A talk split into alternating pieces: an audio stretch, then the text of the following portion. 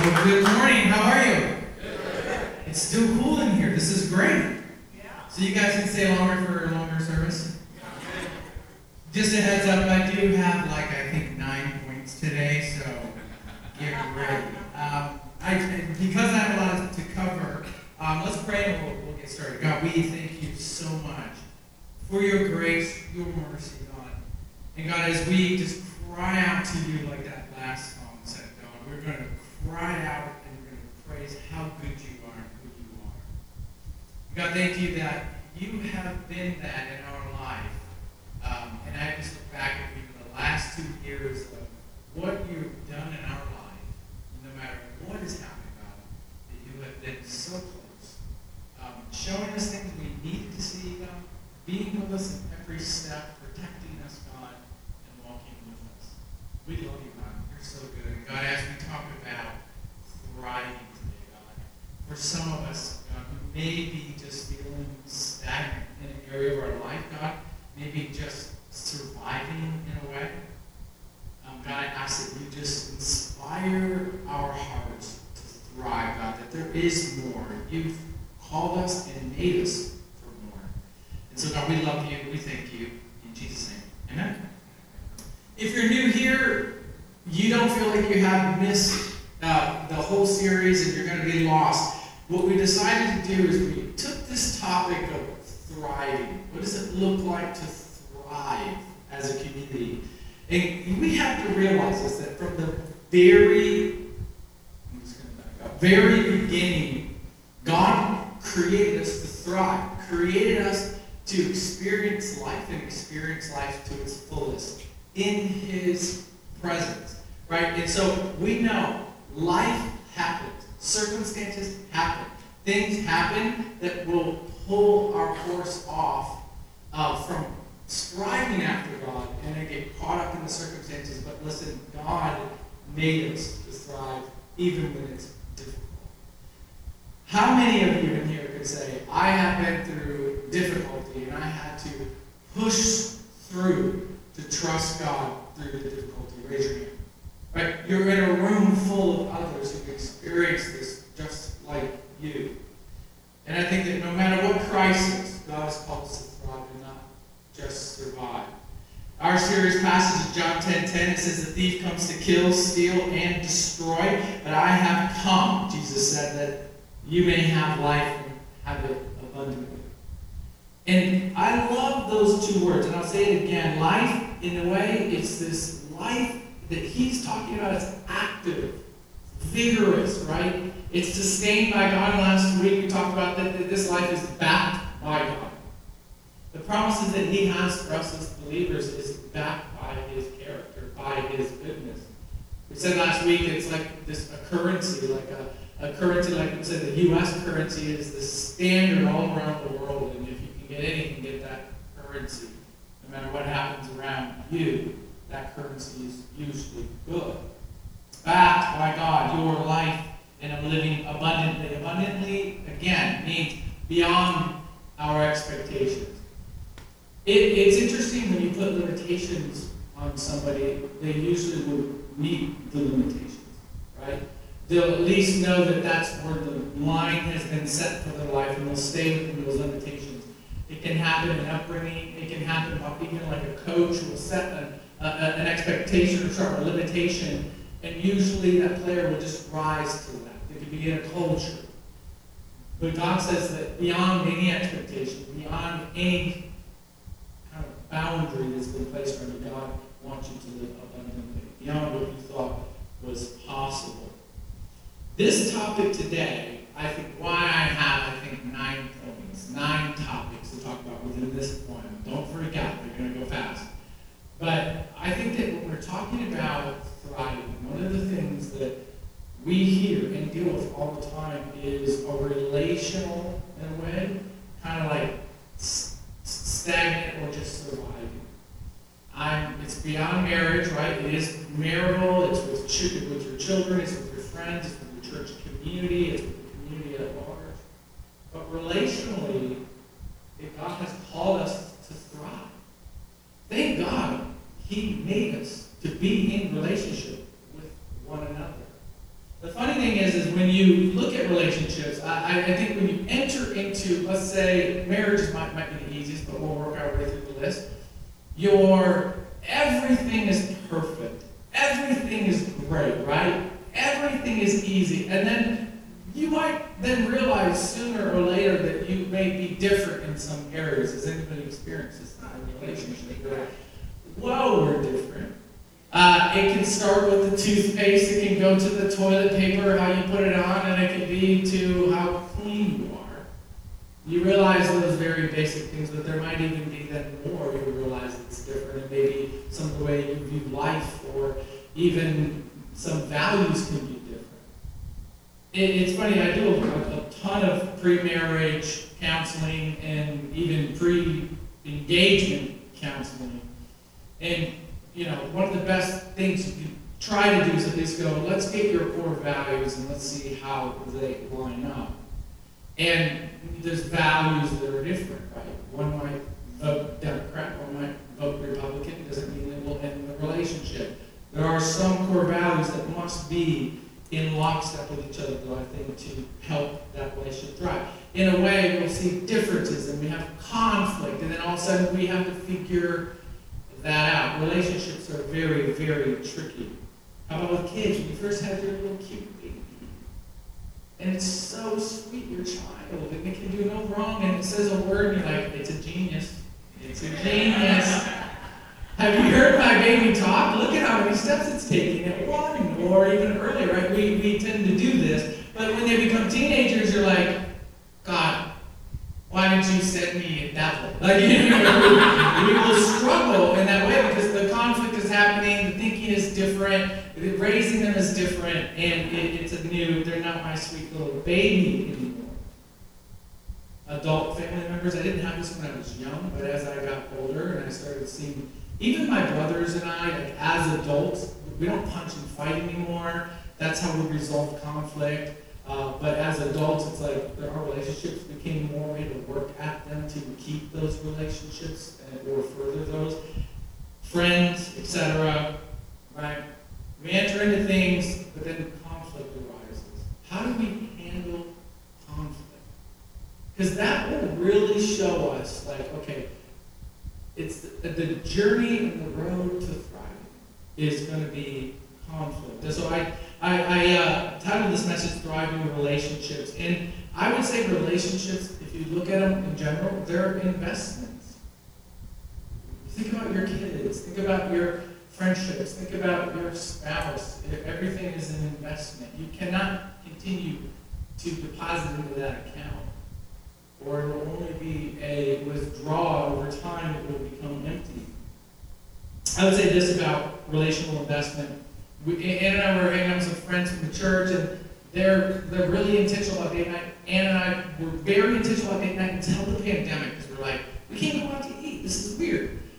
And then we were out with them, and they're like, oh, when is your guys' date night? And we kind of both were like, we haven't done that in a while. Even just, it just kind of just like over time, like, wait, wait, are we investing in our relationship? And just that little challenge of like, oh, that's an investment. It's hard, but it's an investment to do it grows your relationship. Relationships are investments. This is the thing we have to realize before we get into this, the meat of the message, is that in Christ, like, there is perfect humanity in Christ. I, I would say maybe this way Christ perfected humanity. The way he walked, what he did, perfect humanity. And I would say that there's a process that we're all called to enter into called sanctification that is walking toward the way Christ walked and trying to be as much like Christ as we can. But I would say this when we look at our life and we see that in relation with it, if there's dysfunction in a relationship, all that is saying is that that's a part of a broken humanity that needs repair, needs change. And so when we're confronted with dysfunction, when it rises up and we can recognize it, Christ is going, let me work with this. Walk in my ways and let's work through this and bring this to health. I think dysfunction is definitely a sign that we need more Christ in our life. Now, some dysfunction is deposited within you as you grew up. Some of it we've learned, some of it can be cultural. But at the end of the day, dysfunction is a way says, listen, you need to hang on to Christ more. He is the answer for humanity and how we would live and thrive. I would say this as Christians, we're led into this process of sanctification. When you said, I want to be a believer, did you notice that Jesus could stop everything that was negative in your life and behavior instantly? He inspired you to want more. There was conviction by the Spirit to say, not so much here, let's, let, let's point this towards Christ and how we want.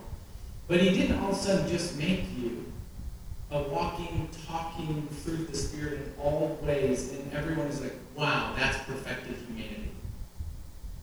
I know you may think that, and you can tell your spouse that all you want, your perfected humanity, but it is not the case. But when you enter into relationship with Christ, he then said, let's go on a journey. And that journey is a long, long journey of sanctification, of ultimately, at the end of the day, looking more and more like Christ, I would say. And, and I think this is true. The, the definition of it would be the process of looking like Jesus is that. But, but relationships in general, why so many people will just sustain and maintain and not seek to thrive, we might have lost track of what a gift it is to be in relationship. Adam, when he was created, he's like, I want someone to. And God's like, it's not good for you to be alone. It's not good for us to be alone. It's not. We're meant for relationship. And God's primary connection with us is in relationship with us. God is all about it. But I would say this relationships are a gift, and the deeper the relationship gets, the more conflict presents itself. Have you not figured this out yet? Have you figured this out? The closer you get, the more trusting with this person you get, the more scary it gets to be vulnerable and honest and open as we're connected in relationships, seeking to thrive. The more conflict sometimes can arise, the more sensitivity to it. But we build our way to thriving through conflict. Therapy would say, maybe Sarah, am I right? Therapy would say this isn't, in a way, conflict, it's an opportunity. Yeah, it's a reframe of it. Like, it's like a positive way to look at it. Like, actually, this is a, an obstacle that when you overcome it, it's actually an opportunity on the other side. Now, you who are supreme athletes, but most of you are, right? You would know when you reach this degree of difficulty, and it's difficult and you climb over the other end or you're through the other side, you gain something. It's an opportunity for your growth. It reveals so much that you need sanctification when you enter into conflict, into a relationship, because it will expose things. Listen, when I argue with anyone, and I love it to, well, I used to love to argue. I used to call it debating, but it was really arguing. And it, it, it, it showed me so much about how I would engage in conflict.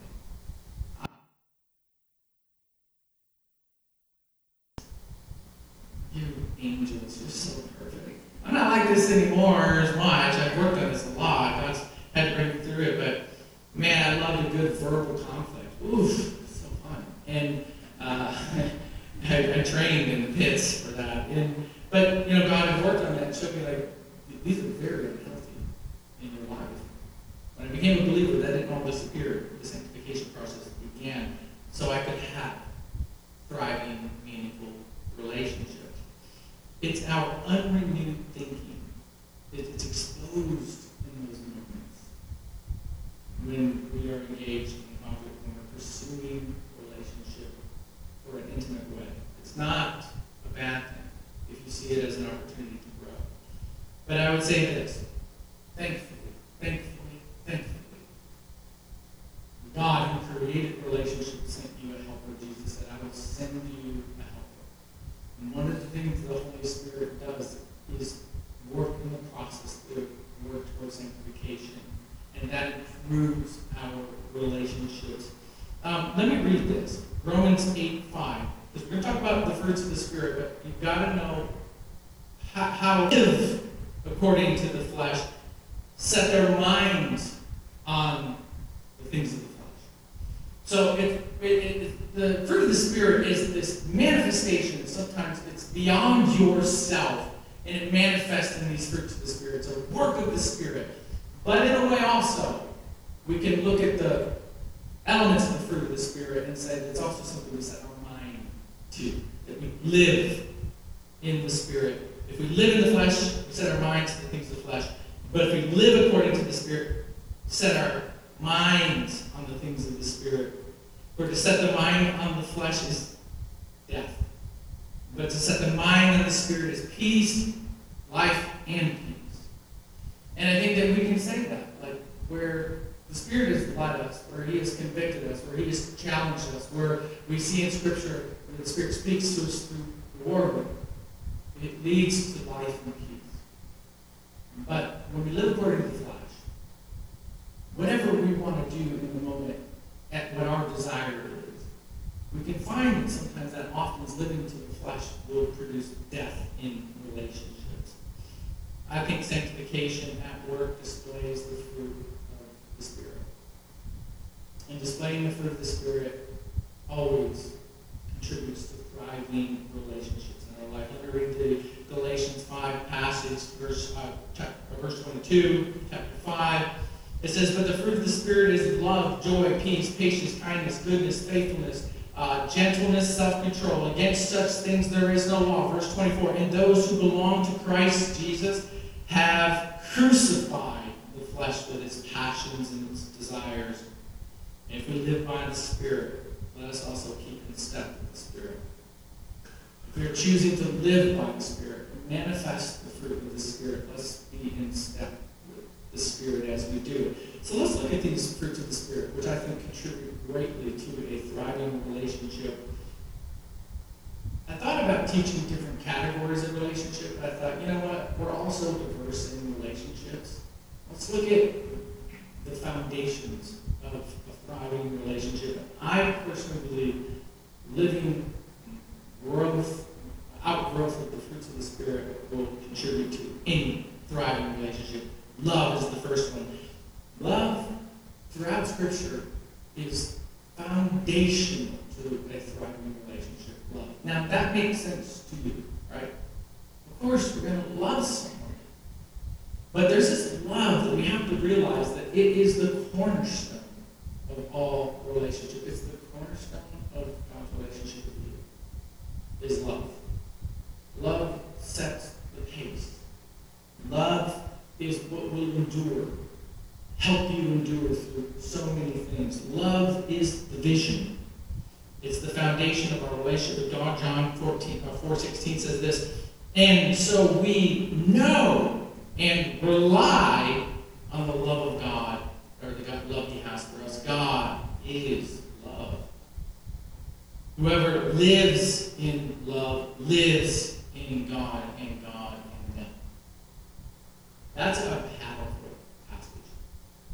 God is love. And if you are in God and He's in you, you will display love. Love is the pace, love is the vision, love is the driver. You guys remember the story of uh, Desmond Doss? Great story, and he was uh, a veteran of World War II. They ended up making a movie about him, Hacksaw Ridge. And this is him in his older ages with his Medal of Honor. This is him when he got it on the other side. And he was one of these very rare people who signed up for the military, decided uh, to join, but would not pick up a weapon, which made him a liability to his troop. But he did it because of his religious beliefs. He was Seventh day Adventist. He believed in not uh, engaging in, uh, in warfare, but he was there to be a medic. And it was a hard go for him. And the thing about his story I really like is he won in another war two bronze medals, but really in Okinawa was his great feat. And he's the only pacifist, he's the only one to ever win the Medal of Honor, still today. And it was his love for the other. Now, the men's lives that he ended up saving, which were 75 lives, it was for love. That's what drove him. These men were not kind to him. They were not nice. But it was, it was his love for them that drove him to go and rescue them when their backs were against the wall or injured. He worked tires, tirelessly all night to save 75 people.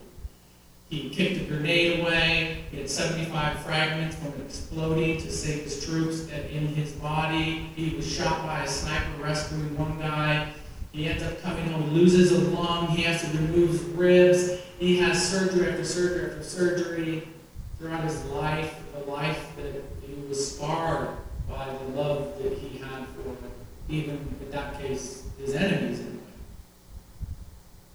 I respect people like that. Suffered in love too.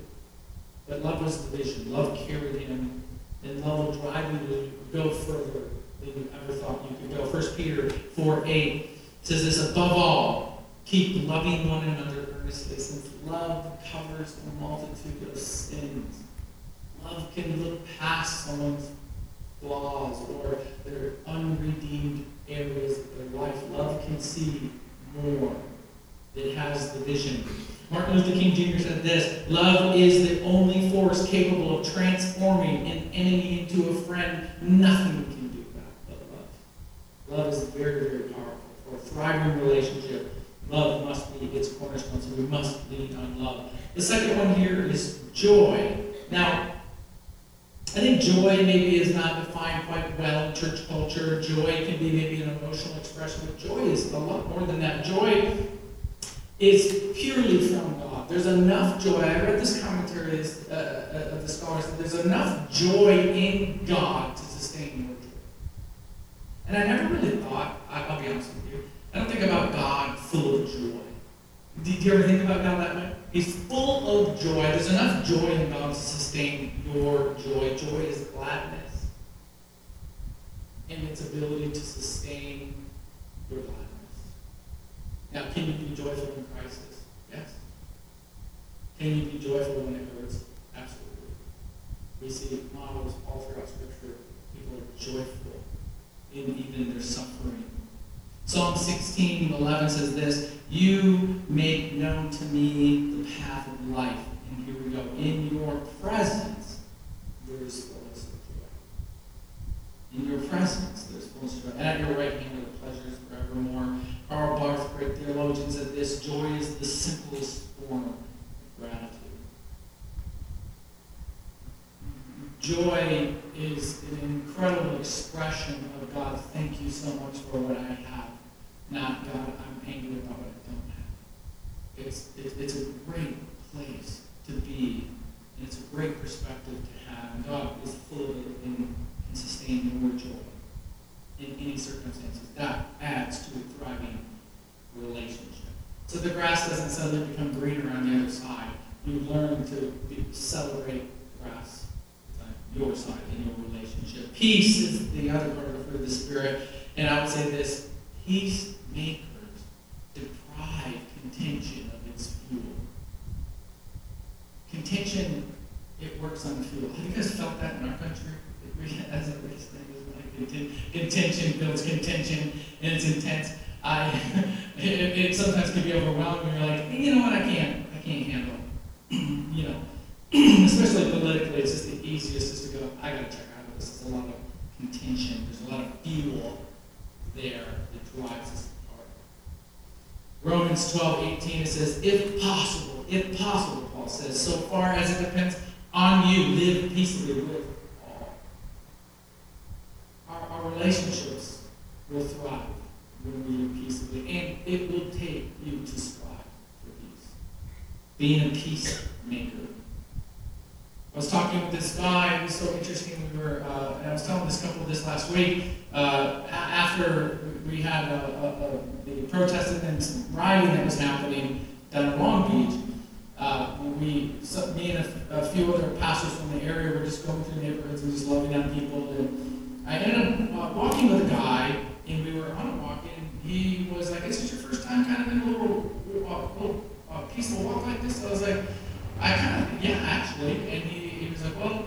I, I marched with Dr. King, and he was an older gentleman, and I was like, oh, really? So I wanted to find out his experience. He goes, yeah, they first didn't let me march because when his organizers met, they said, okay, so if you're walking and someone throws something at you or punches you, what are you going to do? He goes, I'm going to punch him back. And they're like, we can't with this. And was, so they didn't let him march. And he was really upset. He ended up coming back and would be another march because he realized what was happening. We are going somewhere. We are there's something bigger than what is around us the contention around us. We're going to take the fuel right out of contention. That is being a peacemaker. We must strive to be peacemakers in our relationships. Patience. Patience is the endurance of holding your ground. Have you ever thought about that? Not being stubborn. Sticking to your ground. Being just holding fast. Anchoring to God in patience. It's hard to be patient, especially today. And I would say more now than any time ever in the history of the world, our culture is conditioned in patience. How long have you waited in a grocery store line where the cashier is talking to the person in front of you for maybe five seconds, ten seconds, and you're like, Are you kidding me? have you ever waited for a long time, maybe 10 minutes, and you're thinking, uh, This is unbelievable? And you're talking to people like, Is this unbelievable? We're very geared to being patient. We're patient when it comes to holding on, holding on in relationship, holding fast. Let's not cast off our friends so quickly. Let's be patient through some stuff that they may need to work through or we need to work through. Or our relationships in our personal life, our home life, and beyond. James 1 9 says this Know this, my brother, my beloved brothers, let every person be quick to hear, slow to speak, and slow to anger. The slow to anger is e- easier for me, but the, the uh, slow to speak is not so easy. My kids tell me all the time at the dinner table when I start talking, everyone's like, oh, I just have to talk, okay? It's like, I have to work on this, but we're in relationship with each other, we're building up, especially in conflict. It's being slow to speak quick to hear. I want to hear you. I don't really need you to hear me right now.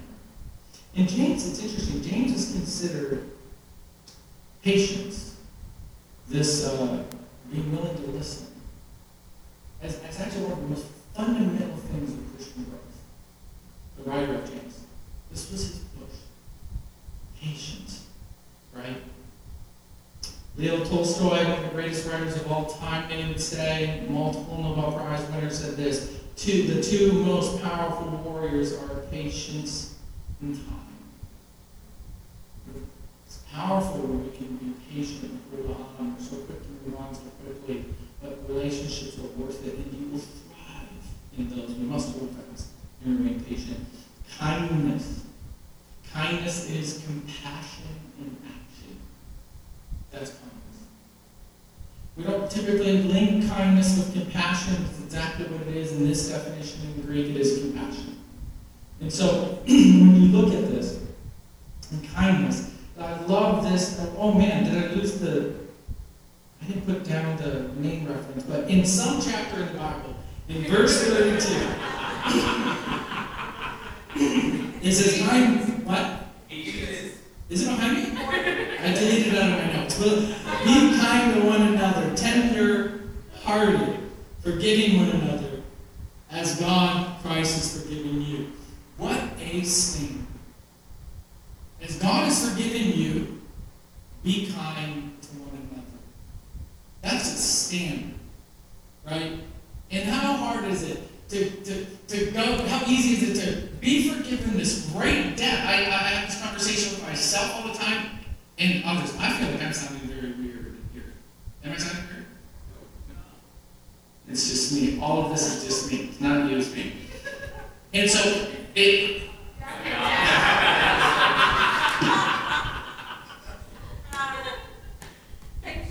I can talk about I'm very loud. Okay. Um, I think for me though, when it comes to this, is like, in a way, of being it, when we look at how much God's forgiven us, and then how easy it is to hold someone else to a standard we will not let ourselves be held to. It, it's, it's just just to God. Jesus had very strong words about that type of behavior, but kindness is compassion, and actually we need it in our relationships. I would say this Peter, in, in, in a great story in the Bible, in the middle, in the middle of all this chaos going on, Judas has just betrayed Jesus. Jesus is being pulled off. Peter pulls out a sword and cuts a man's ear off. An innocent guy. He's like, my boss told me to get this guy. Cuts his ear off. And Jesus says this to him. He says, No more with this. We touch, he touched the man's ear and he healed. That's compassion in action. In the midst of being taken away, Jesus is thinking, How do I help? How do I heal? Now, in a relationship, there's conflict, right? We're not necessarily thinking, especially when we think of it combatively, we're like, okay, you're my enemy, and I've got to fight you. And we've got all these tools in the war chest, right? and I'm gonna, I'm gonna, I'm gonna fight you. But Jesus is saying, this is not how we, we live a abundant life. I'm about health and healing. No more of this type of cutting someone so deep that it damages them. Kindness is compassion in action. We must keep our hearts soft and open. It's very, very important that. Goodness. Is seen in the unseen. Goodness, in a way, when you look at this word in particular, you look at how it's, it, it's, it's an attribute given to people. It, it, it's, it's a, from our nature type of goodness. Not like a checklist type of goodness. It's, it's, it's in how we act, who we are, in seen and in our unseen. It's do we need to necessarily have everybody see when we do a good thing?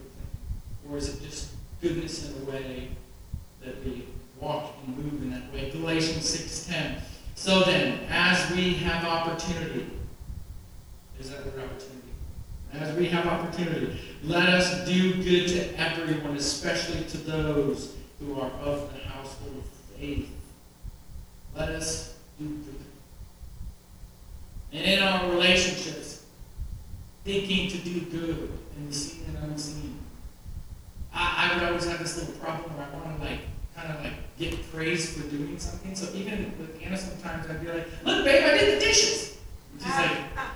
"That's so good." I'm just like, "Tell me I'm doing good." Okay, I did it. I'm good, right? But goodness is beyond that. Goodness is when no one is looking. Goodness is a way that we live. David recognized this being God. He said, God, your goodness is everywhere. Your goodness is towards me. It's who you are. And so this is what David said. I think we can ask the same thing. Psalms 119, You are good and do good. Teach me your statutes. You are good and do good. You seek to do good in your relationship. We seek to serve in our relationship. And our relationships will begin to thrive. Three more. Faithfulness. Faithfulness creates dependability. I can depend on you because you're faithful, you're consistent. It builds trust, of being faithful and consistent.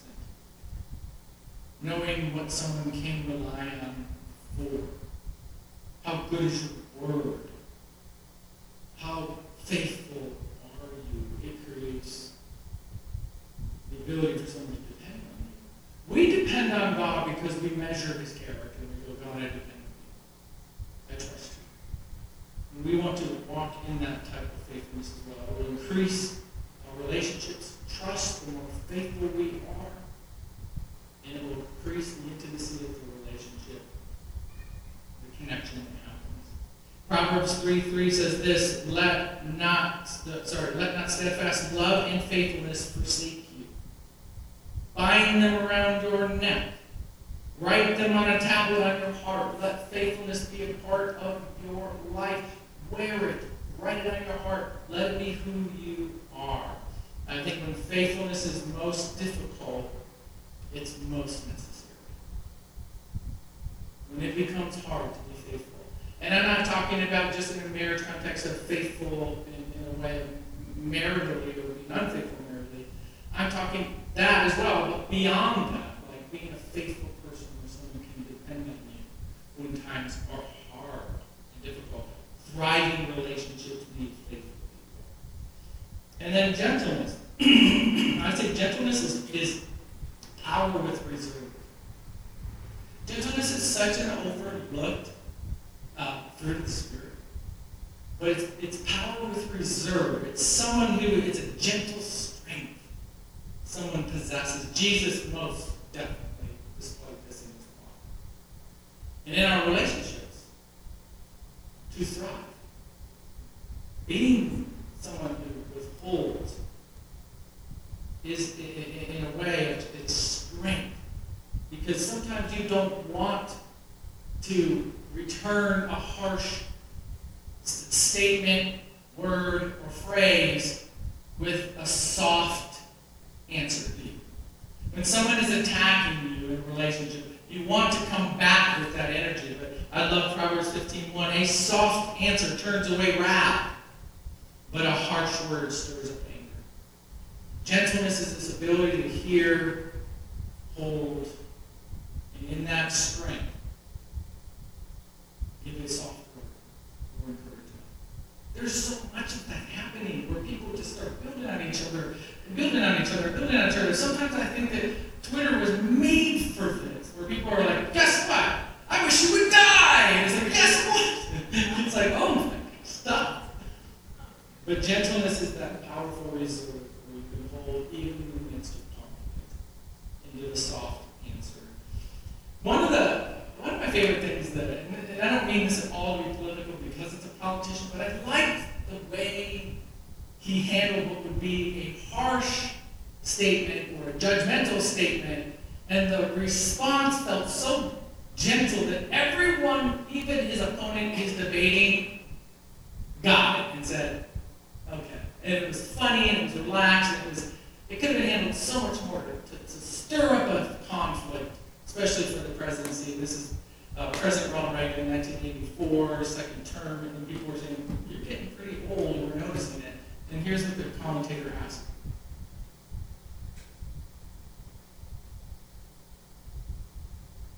You, you already are oldest president in. Some of your staff say you retired after the most recent encounter with Mr. Mr. Uh. Um, I recall yet that President Kennedy had to go for days on end with very little sleep during the Cuban Missile Crisis. Is there any doubt in your mind that you would be able to function in such circumstances? Not at all. True, and I, and I want you to know that also I will not make age an issue of this campaign. I am not going to exploit for political purposes my opponent's youth and inexperience.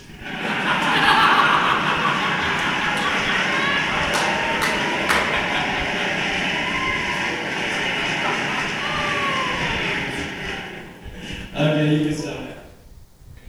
What I loved about it was um, even his opponent